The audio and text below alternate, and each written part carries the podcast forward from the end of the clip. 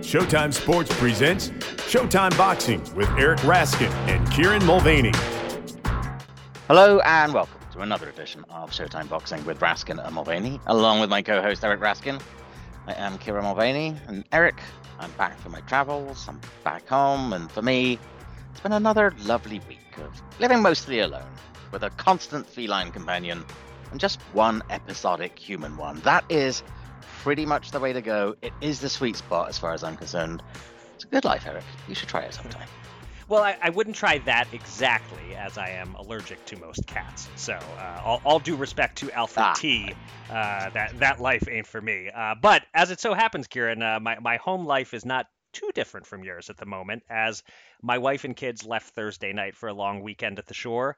So there are no humans in my house but me, and my brother-in-law had to fly to the west coast for a wedding so they dropped their dog off with me. So i have otis and his cousin clover aka grover aka groveltine you know how the, the pet nickname thing works. Eventually there's no connection between their name and, and what you're calling them. But anyway uh, since thursday night it's been just me and the two dogs. It's boring as hell. Um, I'm, I'm basically just working, sleeping, eating, and watching sports. But uh, you know, short term, boring is nice. I, am not sure I want to live the Kieran life long term, but as an occasional break from my life, it isn't bad. Well, yeah, there you go. I mean, it, it works. I mean, I, yeah, I, I have a hard time imagining being surrounded by. Let me see. I'm going to try and phrase this properly. Um, four legs most of the time, six legs periodically. That's quite enough additional legs in my house. Okay, right. yes. Yeah, on leg count, uh, counting me, there are currently 10 legs in the house, which is not not that different, different, from the Yeah. Right. The, normally there are 12 legs in the house. So we're only down 2 legs. there you go. All right. But what's important is that the four legs of the Showtime Boxing podcast are here, or something like that, or something like that. This yeah. this augurs tremendously well. The, for for for, for what we cover, it's the arms that matter, but uh, right. But we're counting the legs. Right. Exactly. Once again, the kind of analysis you don't get anywhere else. Hashtag and, analysis. Hashtag analysis. Also coming up this week on the podcast, we will talk about the Canelo Charlo Press Tour. Uh, and there's a tremendous pay per view undercard coming together to go with that. Uh, we will preview Alexander Usyk's heavyweight title defense against Daniel Dubois. Uh, I'll see if I can match Eric's most recent performance in the fight game. Spoiler alert, I won't. And Eric will count down the five greatest bantamweights in boxing history. But we're going to start this week with a guest. I will note before throwing it to the interview, it was recorded prior to the rest of the podcast. Our Zoom connection got slightly blippy a couple of times, so a few words were lost. But we think you will love the interview just the same. It was with one of the most exciting 140 pound contenders around right now, who recently scored a first round KO to run his record to 17 and 0 with 17 knockouts. Most importantly, he is a member of one of our very favorite boxing families, Gary Antuanne Russell welcome to the Showtime Boxing Podcast. Uh, thanks for having me. I once said before, I was gone for too long, and it feels good to be back. yeah, and we were excited to see you back in the ring. Congratulations on the win over Kent Cruz last week. Um, this was your eighth first round knockout in 17 fights, although your first first round knockout in uh, three and a half years. To what extent, Antuanne, were you thrilled to have scored the KO one, and to what extent were you disappointed that you didn't get any rounds in? Uh, that's a good question. Um, I'm not too upset at the fact that I got a first round knockout, but because it's a dangerous sport, of course, you know, you always want to come out unscathed and have a flawless victory. But like my brother said, there's always space for growth. And due, to the fact that this is show business, of course, you want to showcase the skill set. I have a tremendous amount of skill set, you know, uh, versatility and so forth. And I don't think I was able to showcase any of that with my first round. But what I can say is I'm proud of myself for being punctual and executing the game plan. You know, we knew that he was going to be a long rangy fighter, so I had to close the distance you know, and everything that would have been effective would have been close range. It would have had to be close range, you know. Right. So I guess what uh, I'll rephrase the question sort of this way: what's the if you could have scripted out the fight, how many rounds would you ideally in a perfect world have wanted it to go? Is it like three or four would have been nice, still get the early knockout, but get a, a little more work in? Something something in that range, yeah. I say four, four or, or six, you know, because I say personally, like a real good professional fight, it doesn't start until round four. Mm. You both got the jitters off for you. You're still fresh, but not too fresh to the point where it's like uh you haven't broke a sweat. It's kind of like, all right, now your second win is there. The adrenaline is at the right stage for you to go into the next gear. By round four, I think both competitors should be at that type of uh, gauge.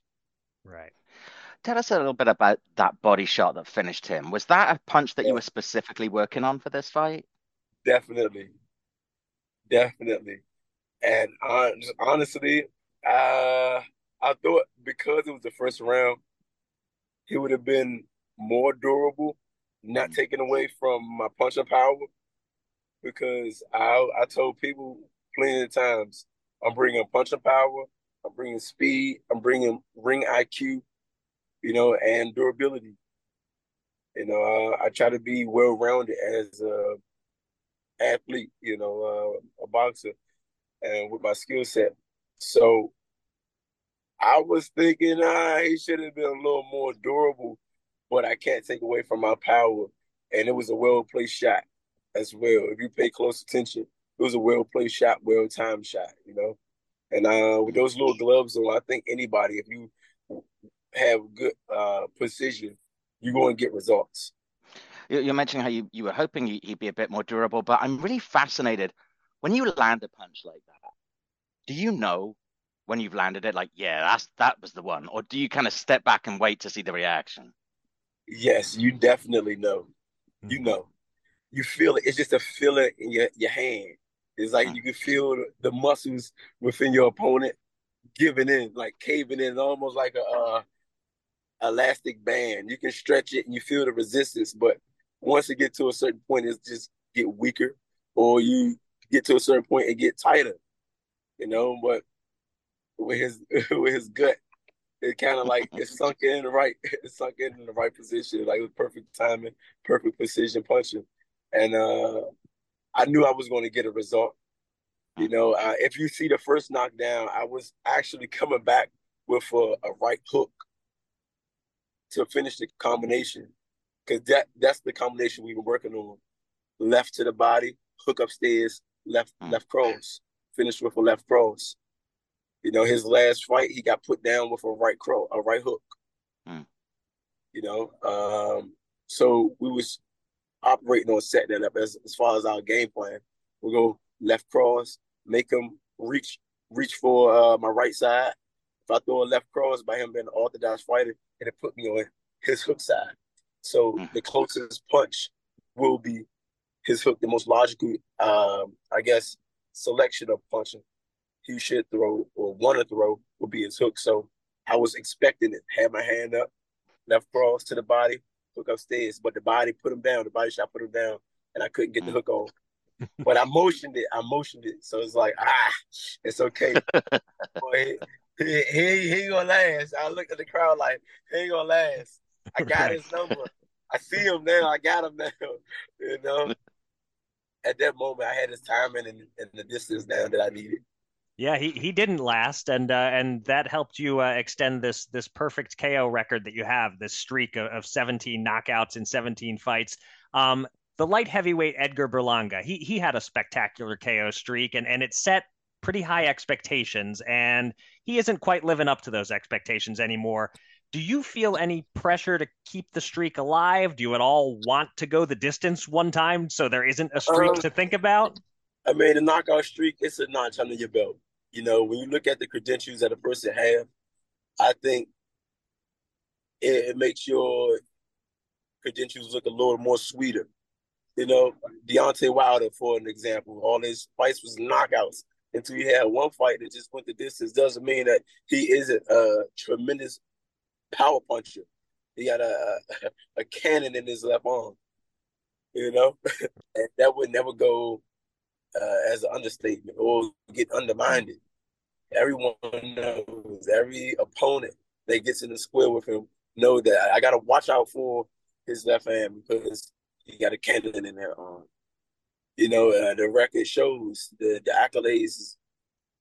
I said accolades. Excuse my my grammar. Um, it just shows within your your record, your credentials. And. I said in the interview before that uh, I'm not going in there looking for a knockout, but if we come with it become a natural thing because us as athletes, we try our best to be precise, to execute the game plan that we've been training months in the gym to execute. We got one opponent, we understand how they're going to operate and how they fight, and it's our job to come up with a game plan and execute that game plan. You know, so that's kind of like what it is. And as you go on in your career, that becomes like a stigma that that second nature. Like, okay, this is a game plan. I'm gonna do it. I train for it. I know what to do. I gotta get it done. Nothing yeah. more, nothing less. Mm-hmm. Doesn't mean that you're gonna not get met with resistance. You know. Mm-hmm. Talking of game plans, we are we're huge fans of your brother Gary Russell Jr. Uh, he's been on the podcast yeah, a bunch of times. He's a fantastic guest, and and now he's your head trainer. And I and I'm curious how how that works for you guys. It's it's actually normal because you know my father was here. I guess like multitasking and reading certain things, certain tales. Like he can tell when we're about to start damaging our bodies before we even know it, due to just working out consistently. So he would have us working on different things simultaneously, you know. But his main focus would be Mr. Gary Russell because he has a match coming up. But it doesn't mean I'm gonna take my full attention off of me or Gary Antonio Russell or Gary Allen Russell. You know, he was training all of us all in one, but he knew what each and every last one of us needed to work on, you know. And now that he's gone, it's kind of like we got the muscle memory of that togetherness when we train. I got something coming up doesn't mean that my brothers isn't going to be training in the gym when I'm training for my match, you know, preparing. So the the family oriented thing is is all having a coach that you got to pay. That's not your brother. You got to wait for him to pull up at the gym. you know, he might be late, might be early. You never know. You know, but now I can call my brother whenever at three in the morning, four in the morning, like, hey, bro, I might be running a little late but just meet me in the middle, okay? Or hey, I'm, I'm gonna be here early. Or what's the game plan? You want to change and go swimming, do aquatic training this time because I got a little twitch in my shoulder, whatever the case may be. You know, we could change the plans on the on the fly, and mm. they are willing because we all trying to help each other. We fueling each mm. other. I guess that's the glory in that being trained by my brothers. Mm. I, I've always been struck I, I, think one time we were talking to Gary, and he was talking about how it was a, such a different scene at your guys' gym because it's all family. There are kids there and everything. And yeah. I'm really struck by how important family is to you guys. Like, I feel like, yeah, your boxing is your career, but family is number one for all of you, isn't it? Yes, and it's it's just as big of a job uh, as a nine to five because when you're dealing with family, you're dealing with a lot of um, morals, morals, being obedient, being mature, you know, understanding a, a certain position that you play, your role within the family circle. You know, it's like you don't want to triumph anyone. You don't want to uh, uh, just go against the grain in any type of way, based off of you just having additional ideas or feeling like that your ego or pride just got hurt or diminished. Sometimes you just gotta deal with the fact that your ego and your pride and stuff is being being tampered with a little bit. It teaches us personally humility because there is an order. You know, you got the oldest, to the next, to the next, to the next. And even though you're the youngest, it's like, all right, I don't want to take this crap from all of the brothers because I'm the youngest. But at the same time, they are considerate enough to not put me through so much wreaking havoc or trauma or stress to the point it's breaking me as a as a person and my character trait. You know, so that comes with uh, consideration, being aware, maturity. You know, the eyesight. You got to have a vision for that. My my dad actually instilled us with a lot of things like that, and um, fortunate to have it. Fortunate to have it. I, I believe we all are. Yeah. Um, so, so last week uh, on our podcast, as Kieran and I were analyzing your win, uh, I rattled off a few names of fellow up and coming 140 pounders that I'd love to see you fight next. Um, like some of the names I threw out there Elvis Rodriguez, Brandon Lee, Kenneth Sims, Richardson Hitchens. Any of those names particularly excite you? Not really. I'm going for a Regis. I'm going for a Regis Prograis. Okay. Uh, and who else? Who else? The W, the, the IBF. Uh, yeah, Rolly Romero. He's he's ranked. I believe he has one of the titles. At first, it was Josh Taylor because he had all of them. I've been looking at Teofimo Lopez. He just came back. You know, congratulations. Mm-hmm. He had a little, I guess, uh, situation that put him back. You know, but it's all right. Everybody has their days.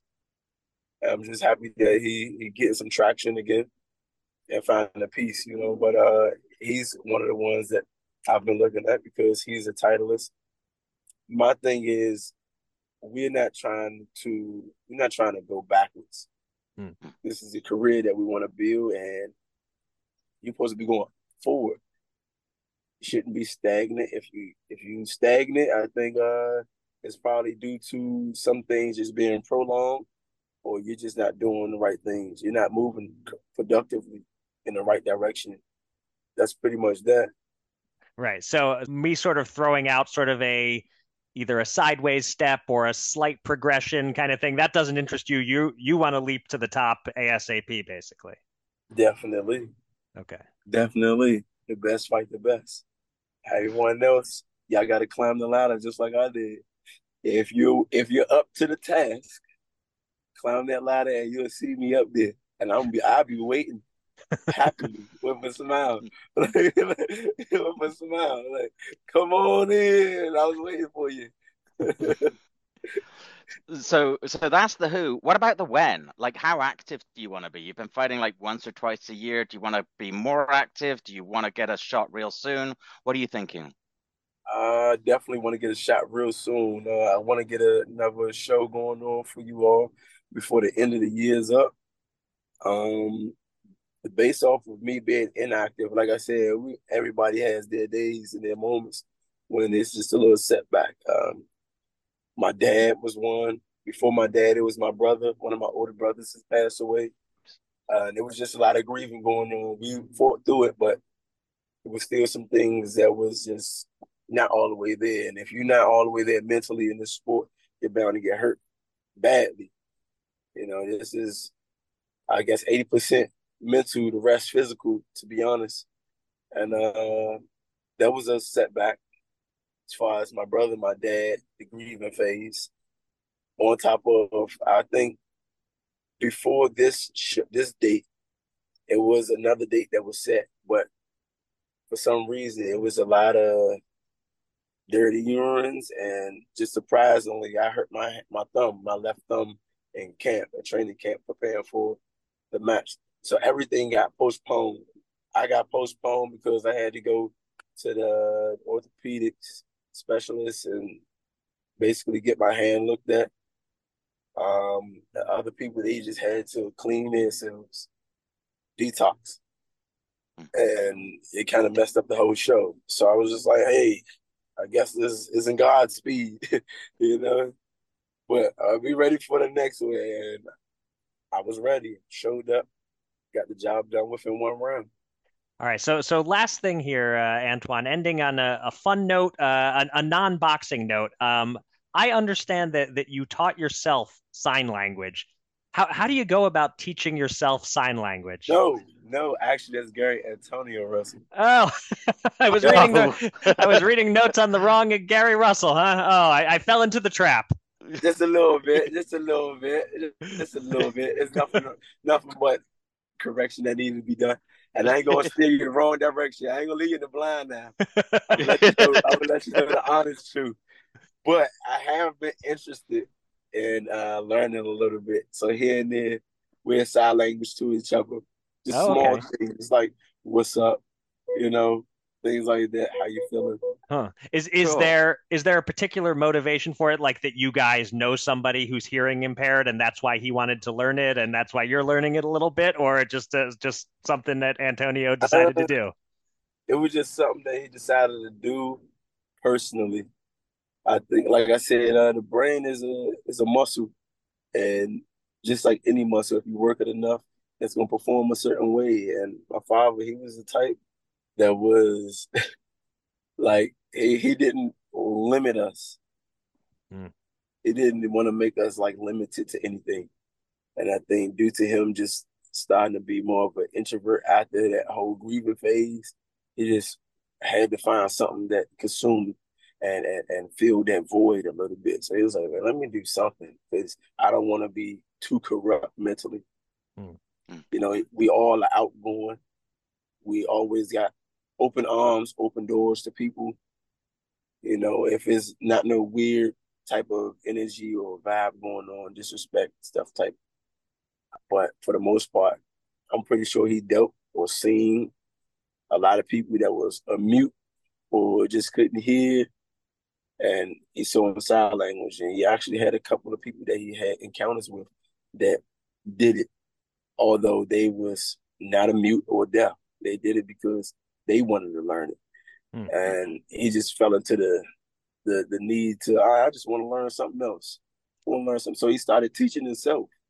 That's cool. Right. And I well, thought that was amazing because you don't have yeah. too many people that teaches themselves sign language. My father made sure that we was all kind of like well rounded. I think that was his his biggest goal. Not even just being financially stable outside of our profession, but he lived by this code. Um, they say a parent has failed their failed their kids if they didn't prepare their kids for life without them. Mm. And I wow. believe he was trying to do that the best way possible because there's no handbook to being a parent, you know they're just now starting to make some rule books, some handbooks that are helpful, you know. God, thank you, right, like, right. but realistically, it, it, it, was it was no handbook that was telling you do this to your child. Your child going to come out like this. Right. Right. Well, that's that's great. I I asked a uh, a question that turned out to be a bit of a mistake of a question, but it ended up leading to a great answer, so it was worth it. hey, look, Antuanne, thank you so much. It's been an absolute treat and a joy to have you with us. And uh, congratulations again on your recent win. And we look forward to talking to you again real soon. They definitely will have. We're going to manifest it. All right. All right. Awesome. That sounds great. Thanks so much, Antuanne. Thanks for having me. Thanks again to Antuanne. Dude, you and I have said this before, but I freaking love that family. yeah, seriously. They're so nice. And they've always got something interesting to offer. They always like think about their answers. They're generous mm-hmm. with their time. And I know you and I will never forget Gary Jr. very patiently letting us mm-hmm. call back four times when our connection just wasn't working that much time. I'm picking it up each time from yep. where we left it off. Yep, they're yep. great guys. Love them. Thank you, Antuanne. Um, all right. Hey, look, let's stay on the topic of unbeaten 140 pounders. Uh, we are coming off an extremely light boxing weekend. But if there's one fight worth discussing, it's our buddy and Showbox alum Kurt Scoby's sixth round stoppage of Narciso Carmona Friday night from Atlanta. Uh, Eric, what do you think of Scoby's performance in taking Carmona's O and running his own record to 13 0 with 11 KOs? I was impressed with Scoby. Um, it was less spectacular than when he blew through John Manu on Showbox, but more impressive in a way because Carmona was tall and rangy and required patience and persistence from Scoby, and he showed both. Um, he was winning all the way, but that doesn't mean it was easy. Carmona was stifling his offense in spots. Carmona landed some decent shots of his own in the fourth and fifth rounds, but Scoby kind of built and built. His offense got a little better each round. He found the range more. The first round or two, he was landing some leaping punches, purely on this explosive athleticism he has. Mm. By the end, he was landing big punches through timing and skill in combination with that athleticism, of course. Um, you know, Scoby's previous fight, uh, which was less than two months ago, so that's good that he's staying active. But it was it was against the ghost of Hank Lundy. Um, Mm. That was easy work for him. This wasn't. This this took some work, but he still got the stoppage. Look, way too soon to say if this is a future champ we're looking at when you compare him to a Gary Antuanne Russell or some of those names that I ran by Antuanne, like Elvis Rodriguez or Brandon Lee. Scoby has a little ways to go to prove he's even on that level. But I like the raw tools. There is zero questioning the commitment. Um, I'm sure Kurt Scoby is somewhere right now running on a treadmill or climbing a mountain or something. Um, but I definitely liked what I saw from him on Friday. Nice. Uh, so next weekend is not a huge boxing weekend either, but it's certainly bigger than this past weekend.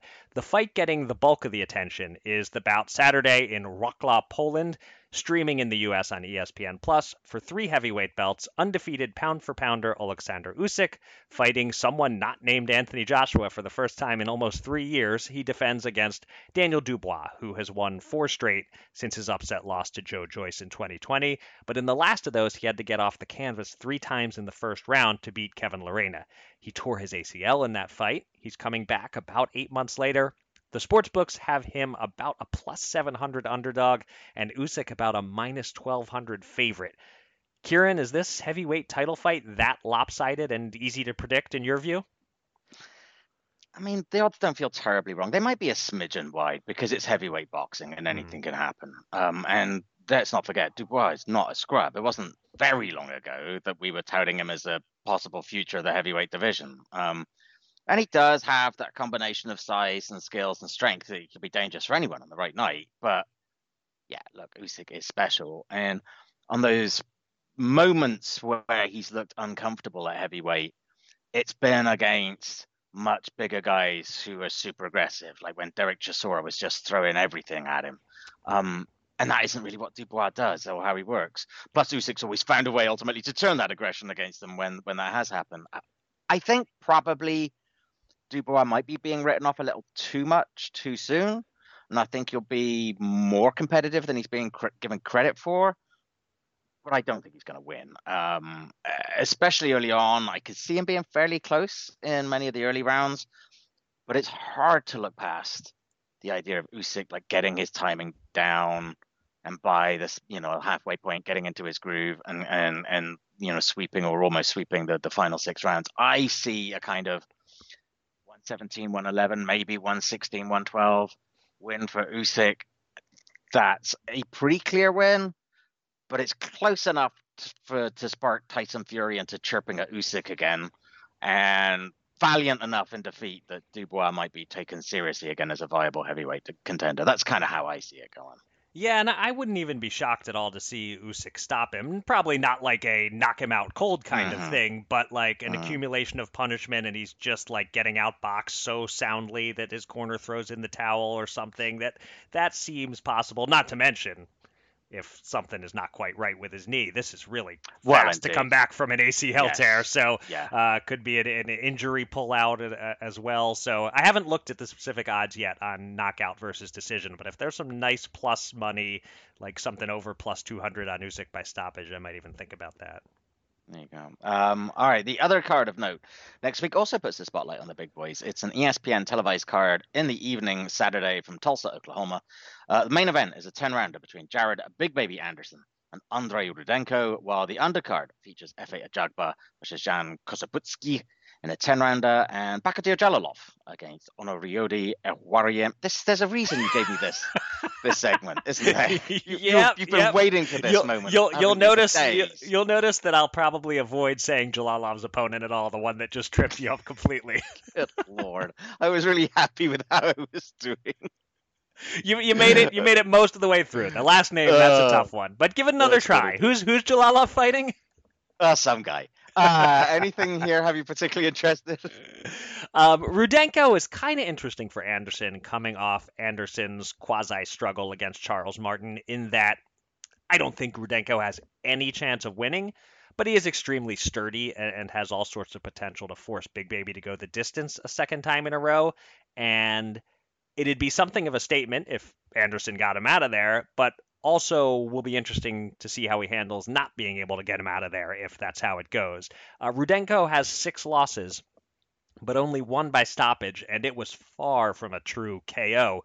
Uh, in 2021, against undefeated Vladislav Sirenko, Rudenko was losing every round and doing a ton of holding, and the ref stopped it with him on his feet in the sixth round, holding.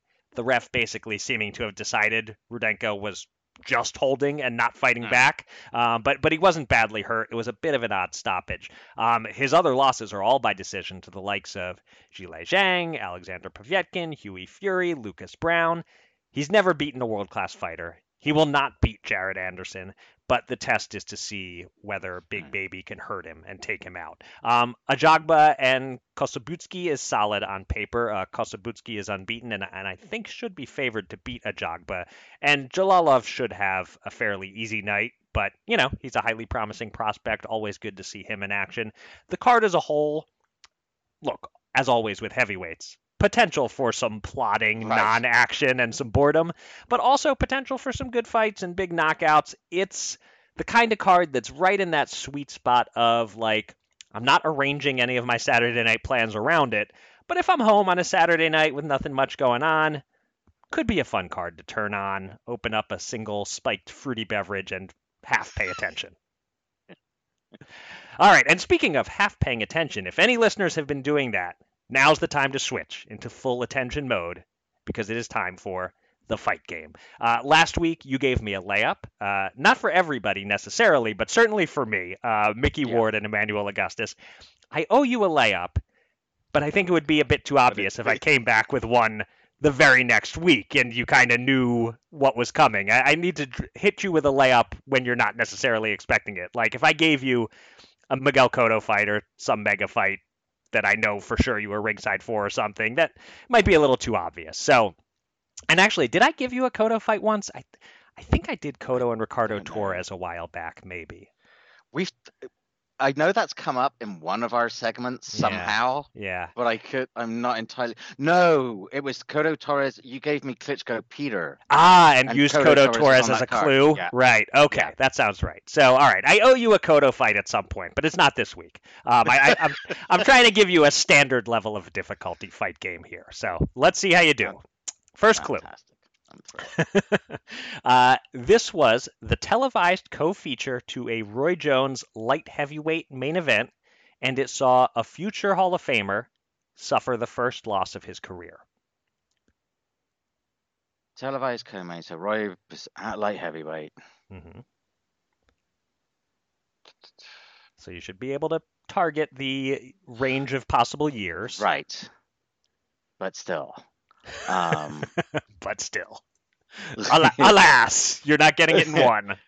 Here we are. I am not going to get it in one. I mean, Roy fought a lot of times the light heavyweight, so yes, yes I, I, I. But the future Hall of Famer suffering the first loss of his career. That's not. That's not making you think of anyone just on its own don't be quite so judgmental with the way you ask that question. well, no, it seems like you're ready to move on to clue two, and I just want to. Oh, oh, I am. Oh, I am. Okay, all right. That's okay. what you were looking for. If you were looking for me to go, yes. Okay, yes. all right. Then clue two.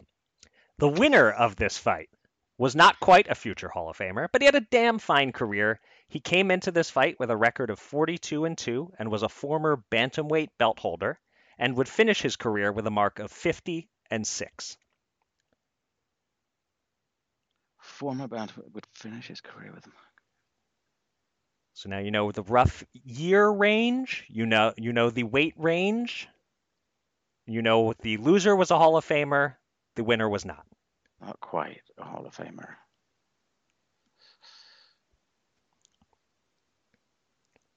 Um, uh, it's correct. Well, you actually haven't explicitly said that this fight was at bantamweight. I have not said that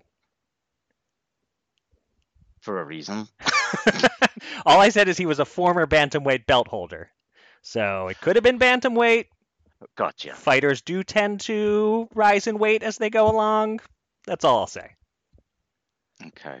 Um, no, it's not happening for me yet. Okay. All right. Clue three. These two men had a rematch five months later, and the same fighter won by narrow unanimous decision, dropping the future Hall of Famers record to 43 and 2. In the end, nearly a decade and a half later, the loser of these two fights would finish with a record of 67 and 7. Oh, is this? Are we talking about Junior Jones and Marco Antonio Barrera? You got it. Well done, Kieran. Uh, that was that was pretty good. Not like wow, an A plus plus, but that far back. Okay. it was one I... of his first light heavyweight fights. Um, uh, clue five even was going to spell out which Roy fight. Uh, so here, I'll give you I'll give you clues four and five, and then we'll continue to discuss. And I I viewed it as you got it one clue earlier than I was totally confident you would get it. Okay. I, I thought clue four would give it to you for sure. It was Basically, this result was a fifth round knockout, but officially it was a fifth round disqualification. I feel like you, you would have known, right? Um, yeah. And then clue five. In this 1996 fight in Tampa underneath Roy Jones, Mike McCallum, we learned that if you have a baby face, you don't want to get poison on it. I'm very proud of myself for that fifth clue. yeah. yes, give myself a little pat on the back. But uh, and you get a pat on the back as well. I think three is a good score on this one. Yeah, you know what? It's interesting. Like that, I was a little thrown out by, you know, I, I made that offhand comment about, oh, well, Roy was fighting a light heavyweight for a long time, and yes, that longer even than I than I thought about because right. that feel. Well, yes, I I did not know that those two were on the those two fights were on the same card. Indeed, they were. This was this was the co-feature. Junior Jones shocking Barrera by technically what was ruled a fifth round disqualification, and then in the main event, Roy beat Mike McCallum. Boy, and doesn't it? Isn't that one of the best illustrations why you just don't write someone off, mm-hmm. right? Because I seem to recall that an awful lot of us were a bit willing to write off Barrera after those two fights. Yeah, and and he just went away and retooled and came back a much more rounded and much much better fighter. Yeah, I'd be curious to look up what the odds were going into his first fight with Morales. I know he was the underdog, and I'm just wondering was, how yeah, how big an underdog because I do feel like at that point it was Eric Morales is ascending and Barrera, yeah. eh, maybe his best days are behind him, which turned out not quite to be the case. Yeah. Ah, wow. Excellent. Oh, I'm mildly pleased with myself for yes, that. Yes, I think I you should be more than mildly pleased. Like I said, three is three is a good score there. Not an A plus, but I, I think that's at least an A minus performance from you. All right. Okay. I'll I'll take that. It's better than I ever got at school. So. All right. Um, it has been a, a fairly busy news week, and for our news main event, let's sell out and talk about the next huge pay per view distributed by the people who sign our paychecks. Uh, Canelo Alvarez versus Jermell Charlo on September 30th at T Mobile Arena in Las Vegas. The fighters embarked this past week on what has become a typical press tour in the modern age. One press conference in New York on Tuesday, one in LA on Wednesday. And the theme that emerged was one of civility. Neither fighter talking any trash, both being respectful, nothing close to a Canelo plant fists flying situation. the fight will have to sell mostly on the strength of the fight and the fighters, because Canelo and Jermell clearly have no interest in creating a sideshow to sell it. It also may sell to serious fight fans on the strength of its undercard. Uh, none of this is official yet, but ESPN's Dan Rafael reports what should be an outstanding co feature Jesus Ramos Jr. versus Erickson Lubin at 154 pounds, while another friend of the show, albeit one whose name Jake Paul has never butchered, uh, Keith Idec, uh, was first to report a middleweight bout on the card between Elijah Garcia and Armando Resendiz. Uh, Kieran, your thoughts on the Canelo Charlo press tour and this undercard that's reportedly in the works? Hey, it may not generate headlines or memes or viral videos, but I like the fact that Canelo and Jermell were classy. Um, they don't need stunts or pushing or shoving to to sell this. Um, you know, maybe that kind of stuff works sometimes with casual fans to attract, you know, the occasional casual fan, but most of the casual fans you want to attract are going to know who Canelo Alvarez is anyway, and right. you know probably won't need a face-off scuffle to pique their interest. So, yeah, look, there's there are plenty of storylines to support this fight, and and I think it's interesting enough purely on its own merit. So, um, good for them for not sort of unnecessarily coming up with uh, uh, sideshow distractions or, or, headlines or whatever. Um, the undercard so far, good lord. I mean, um, Garcia Resendiz, just an excellent young middleweight matchup. Uh, for folks who can't quite remember, Resendiz is coming off a, a very good stoppage of Jarrett Hurd. Garcia has wins over Kevin Salgado and Amilcar Vidal in his last two outings. That's a really good fight. To think that that's first or second fight potentially on a pay per view, that's fantastic. Ramos Lubin, my God. Um, hadn't thought about that as a possible matchup. As soon as as soon as it gets got mentioned, I I just I, I I'm having sleeping problems lately. Perhaps that's why I'm that excited about it. Um, wow. I'm a, I'm so into uh, Ramos from what we've seen of him. He seems like yeah. such a terrific young contender. But Lubin looked so good against Luis Arias last time out, and he is going to ask young Ramos questions that he didn't even know exist yet. Um, and we'll see how he answers those questions, or even if he's able to. That's going to tell us a lot about what Lubin still has, and just how good Ramos potentially could be. And it's just given the styles of these two fighters, I cannot see anything but an exciting fight. This is going to be a fantastic co-main. Uh, it has to be. I think I'm very excited about that. Yeah, I mean, we always hear the promoters say and the networks say that oh the undercard doesn't sell the pay per view it doesn't really make a difference whatever but I think for the hardcore fight fans for any of them who were perhaps on on the fence about Canelo and Jermell I think this undercard will lock in a lot of those hardcore fight fans who, who weren't quite sure if they wanted to order it. It's going to be hard to say no with a, an undercard like this. Ah, absolutely. Um, let's break up the news undercard into two sections uh, fights in the work and assorted other stuff. Here's the news on fights announced or expected to be announced soon. Uh, Matchroom Boxing unveiled its fall schedule. Uh, the biggest bout among a series of cards is a flyweight unification fight between Bam Rodriguez and Sunny Edwards. That's set for December 16th in Glendale, Arizona. Um, the aforementioned Dan Rafael of ESPN reports that Gilberto Zurdo Ramirez versus Joe Smith Jr. is close to being done for October on DAZN, and also that Yanibek Alimkhanuly and Vincenzo Gualtieri will unify a couple of middleweight straps on October 14th on ESPN. And the September 15th ShoBox card has been announced. It's a triple header from San Antonio. And the main event is a 10 round super bantamweight fight between Panama's Rafael Pedroza, 15 0 with 11 KOs, and local San Antonio boxer Ramon Cardenas, uh, 22 1 with 11 KOs. Eric, any thoughts on any of those matchups? Yeah, you, you mispronounced it. It's Panama's Rafael Pedroza. Just trying right. to just trying to further confuse you because right. I've now reached the point where I have to pause and wonder in my head which one is even correct anymore when I'm when I'm getting ready to read Dan's name. Um, I like that uh, Pedroza Cardenas ShoBox main event on paper. Pedroza has never fought outside Panama before, so you know, tough way to make your U.S. debut in your opponent's yeah. hometown. And um, also, uh, Freudis Rojas is in one of the two undercard fights there. We saw him score a nice win on Showtime in July on the uh, Frank Martin Artem Harutyunyan mm. undercard. Um, Alimkhanuly versus Gualtieri boy, does that demonstrate that not all unification fights are created equal. Uh, I can't yeah. imagine there ever having been a meeting of two middleweight titleists in history that I cared less about. Um, and it, and it speaks to the fact that the middleweight division is very weak right now. I mean, in my head, I have Simon and Garfunkel singing "Where Have You Gone, Gennady Golovkin." yes, he's he's still ranked number one by TBRB and he may in fact be retired and just not know it yet. That that tells you where that yeah, division is. Yeah. Um, yeah. very thin division, very uninspiring fight. Um, Zurdo versus Joe Smith is better. Um, TBRB ranks them as the number four and five contenders to lineal champ Artur Beterbiev. Um, they've both lost to Dmitry Bivol. Smith has also lost to Beterbiev. They're in that best of the rest conversation. And yeah. uh, this is a pretty competitive match, I would think, as long as the two round blowout that Smith suffered against Beterbiev didn't take too much out of him. Bam against Sunny, certainly an interesting matchup. Um, Sunny Edwards can be a real stinker sometimes, and mm. I wonder if he can win a decision in the U.S. You know, not that it's Bam's hometown, but it's his general region of the country. The crowd will surely be on his side. I wonder if Edwards can win a decision there, fighting mm. like a stinky, pot shotting, mm. clowning, mm. mugging style. So I would say I'm more intrigued than excited by that one.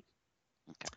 Uh, the rest of the news undisputed women's 130 pound champ Alicia Baumgardner tested positive for mesterolone and methenolone acetate metabolites prior to her last fight on July 15th. She has vehemently disputed the test results on social media, saying that two other tests taken a few days later came back clean. Lou DiBella, promoter of Christina Linardatou, the boxer Baumgardner beat by unanimous decision on July 15th, says he hopes and expects the result will be changed to a no contest In other women's boxing news, strawweight titleist Seniesa Estrada is going to have finger surgery to repair an injury she says she suffered early in her July 28th victory over Leonela Yudica. Uh, the Alphabet Group that's been trying for a while to order an eliminator between Deontay Wilder and Andy Ruiz to create a mandatory challenger for Tyson Fury has given up and canceled that order. the reasoning for this wasn't explained, but as we all know, Fury is going to do what he wants to do, regardless of any alphabet mandate. Um, and lastly, a feel good story. TMZ reported that Floyd Mayweather paid to help out families displaced by the wildfires in Hawaii. He apparently flew 68 families from Maui to Honolulu and provided food, shelter, and clothing. Kieran, your thoughts on any of this?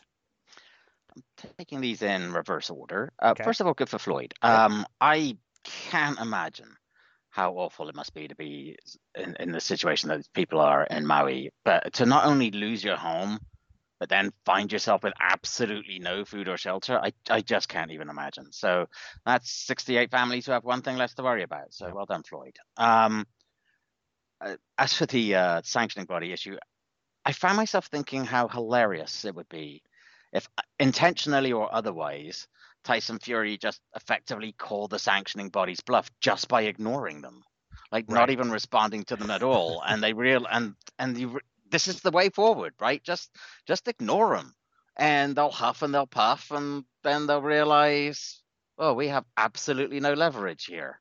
Um, and then Tyson's probably off doing whatever he's doing and not even paying attention to any sanctioning bodies. And yeah, nothing says how little you need sanctioning bodies than not even responding to them at all. Hmm. Um, I hope Seniesa Estrada heals up soon so she can be back in the gym and back in the ring and doesn't have to spend all day hanging out with her boyfriend. Um, and I really, really find myself hoping that this is some somehow for once some kind of false positive or something with Alicia Baumgardner because I think she's been such a positive for women's boxing yeah. and boxing generally. Um, you know, she she made the case as you mentioned that that she tested negative immediately afterward.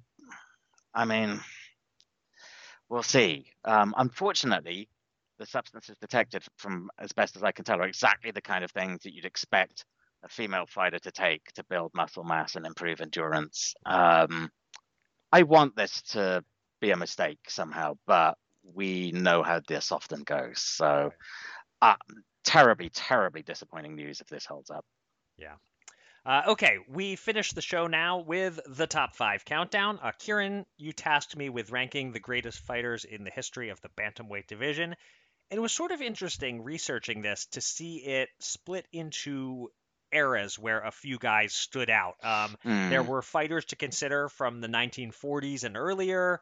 There were a bunch to consider from the 60s through the early 80s, and there were a handful to consider from the last 20 years or so since we've been covering boxing.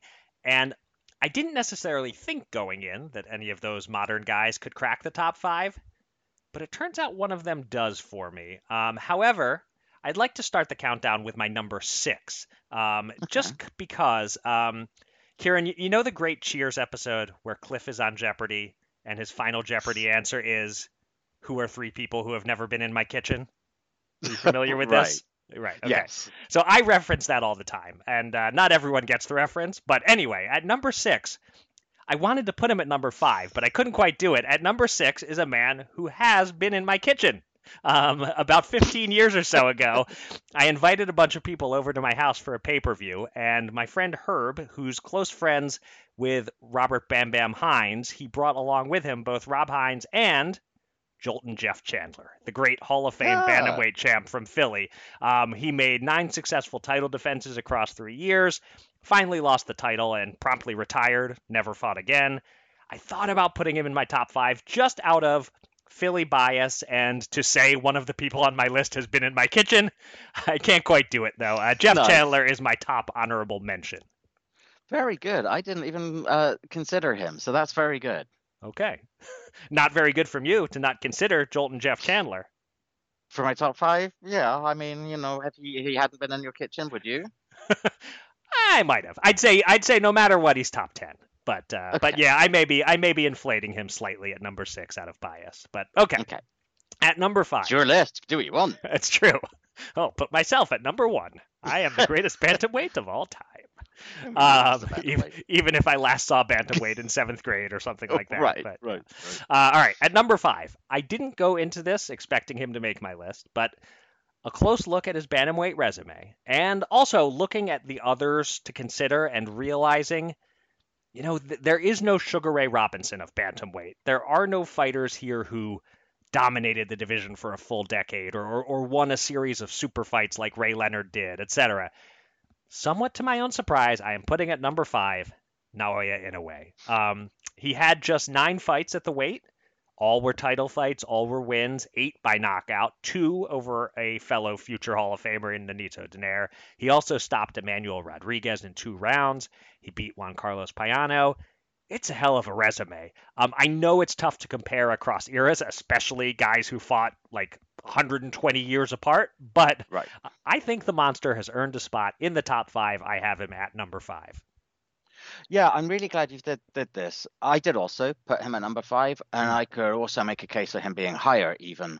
Um, and that, yeah, my initial resistance to it was, as you mentioned, he just fought nine times uh, at that weight, but they were all meaningful fights. Mm-hmm.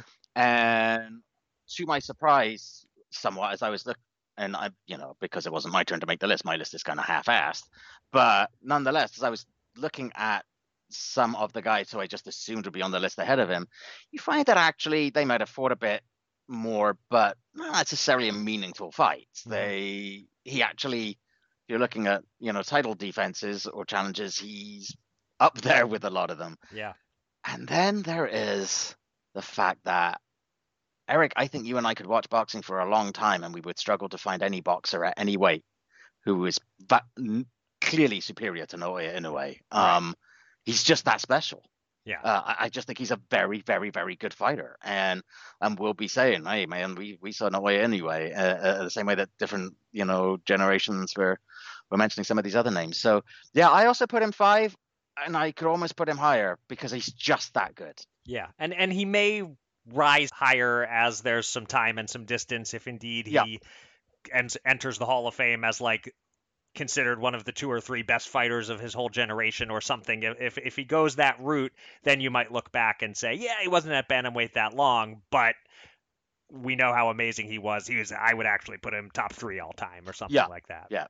Yeah. Um, the rest of my list will fall into the history lesson category for most okay. of our listeners. Um, at number four, a boxer who may look on numbers alone like he was the best champ in division history. He made 19 successful defenses of the bantamweight title across two reigns in the 1940s, spanning seven years, including 15 in a row in his first reign probably the greatest American bantamweight ever, Manuel Ortiz. Um, mm-hmm. But the opinions about his true greatness, despite the numbers, don't stack up with the three guys ahead of him. The, the quality of opposition doesn't quite stack up.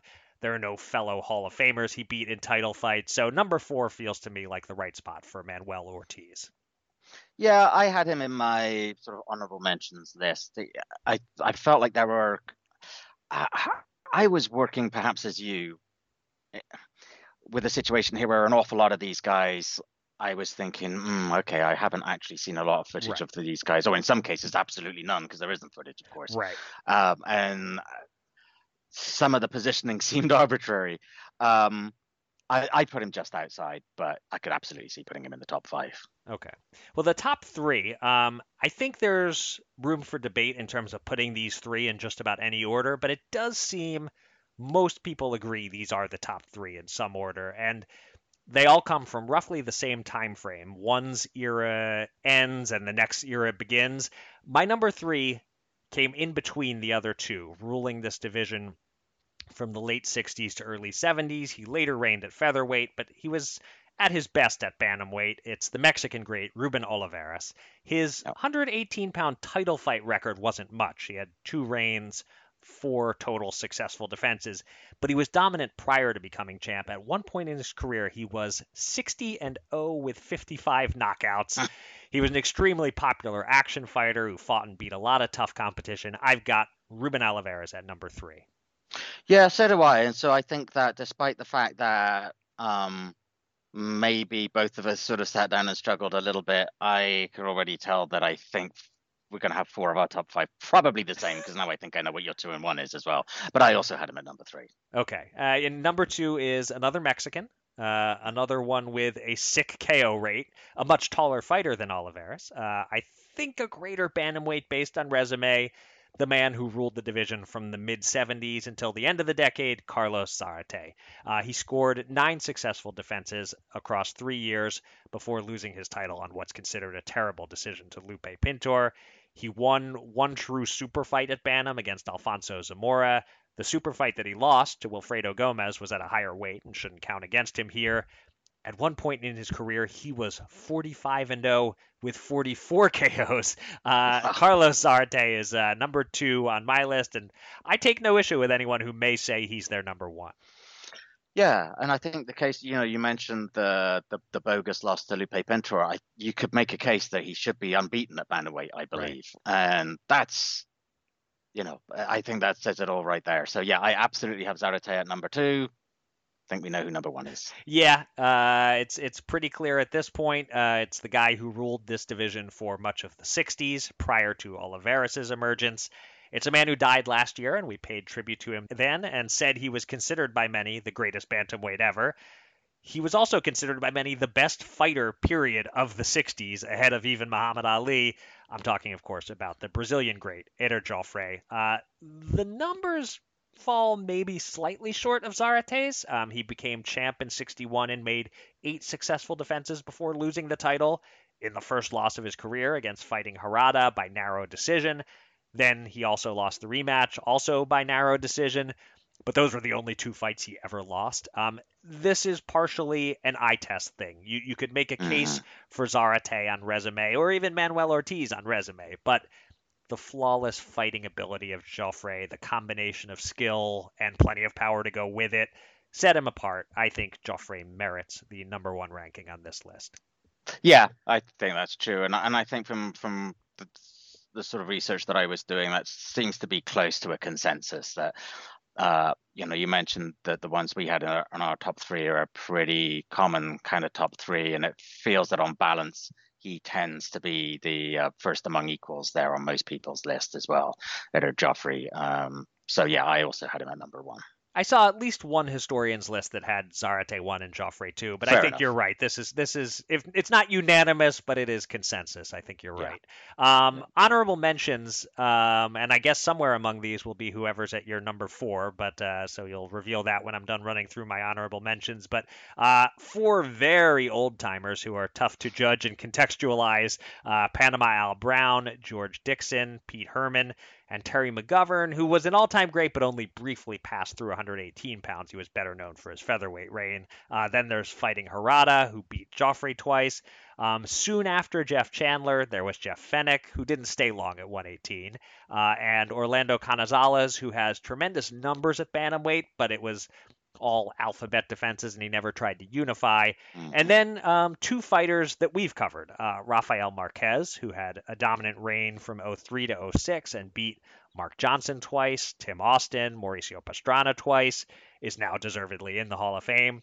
And Nonito Donaire, uh, who went 3 0 in the division in his brief first time through, then later came back down to 118 and has gone 4 and 3 but two of the losses are against Inoue, and the other came after his 40th birthday. If I were doing a top 10, uh, Chandler, as I said, is is my number six, or at least certainly in the top 10. I'd probably get in a couple of the old timers. I think Rafa Marquez is near the bottom mm-hmm. of the top 10, maybe fighting Harada. Um, among those guys that we've covered, just at bantamweight alone, I would go Inoue one, Marquez two, and Donaire three. And I assume somewhere in there I said your number four guy. Yeah, so I took a punt on one of on that one of those first group of 4 mm-hmm. that you mentioned, and I did go for George Dixon. This okay. was one of those instances where you're relying on on the writings and uh, historical recollections of others, but. Right very, very, very much old timer. You know, he's 19th century fighter, but considered one of the the guys who perhaps did the most to advance the science of boxing. He was one of the first to who sort of developed real footwork and, and, and developed a means of working on the bag. And he had, I think, 20 something title defenses or title fights, rather 23 three title title fights, um, which at that time was an enormous amount. So I put George Dixon in there, just feeling just based on the great, um, you know, uh, the distance from him, just looking at his record and, and, and some of those other achievements, I thought he deserved to sneak in there. Uh, and yeah, there's nobody who you had on your honorable mentions um, who I didn't, and nobody who I had who you didn't. I was particularly thinking also about fighting Harada being quite close on that list, mm. but there were, yeah, it was an interesting one in that I think when I thought about it, I thought that there would be a few very clear ones. I thought it might be a little bit like the welterweight one that you assigned me, that there were going to be a couple of very obvious ones, but it's sort of like a comet in that there's not necessarily one there's a there's a very long tail, right, if you will, yes, in the yeah. division, right? There's there's a lot of people competing, not necessarily for that top three or four, but for that top ten or even twenty uh, there in that division. Um, and you could stick a pin in some of these names and probably have a pretty good case. Yeah, and uh, I think what we've learned here is that uh, with George Dixon being from Canada, you have the same pro-Canada bias that I have for Philly. It's that that's pretty much what's behind my Chandler pick and your George Dixon pick. Well, you know, I'm I'm pretty much there. Eh? Right. I mean, just a couple hours away. So. Right. Live in know. Vermont, travel to Alaska all the time. You're you're an honorary Canadian as your like fifth nationality or whatever that would make. It. yeah, there you go. Exactly. All right. That'll do it for this episode of Showtime Boxing with Raskin and Mulvaney. Uh, we'll be back next Monday with post-fight thoughts on Usyk versus Dubois. We'll have a preview of the Liam Smith Chris Eubank Jr. rematch, and well, it's certainly gone very quiet, hasn't it? So um, I think you could probably count on an interesting interview to fill some time as well. Maybe we'll come up with a new game to play. Who the hell knows? Um, until then, thanks as always for listening. Be safe.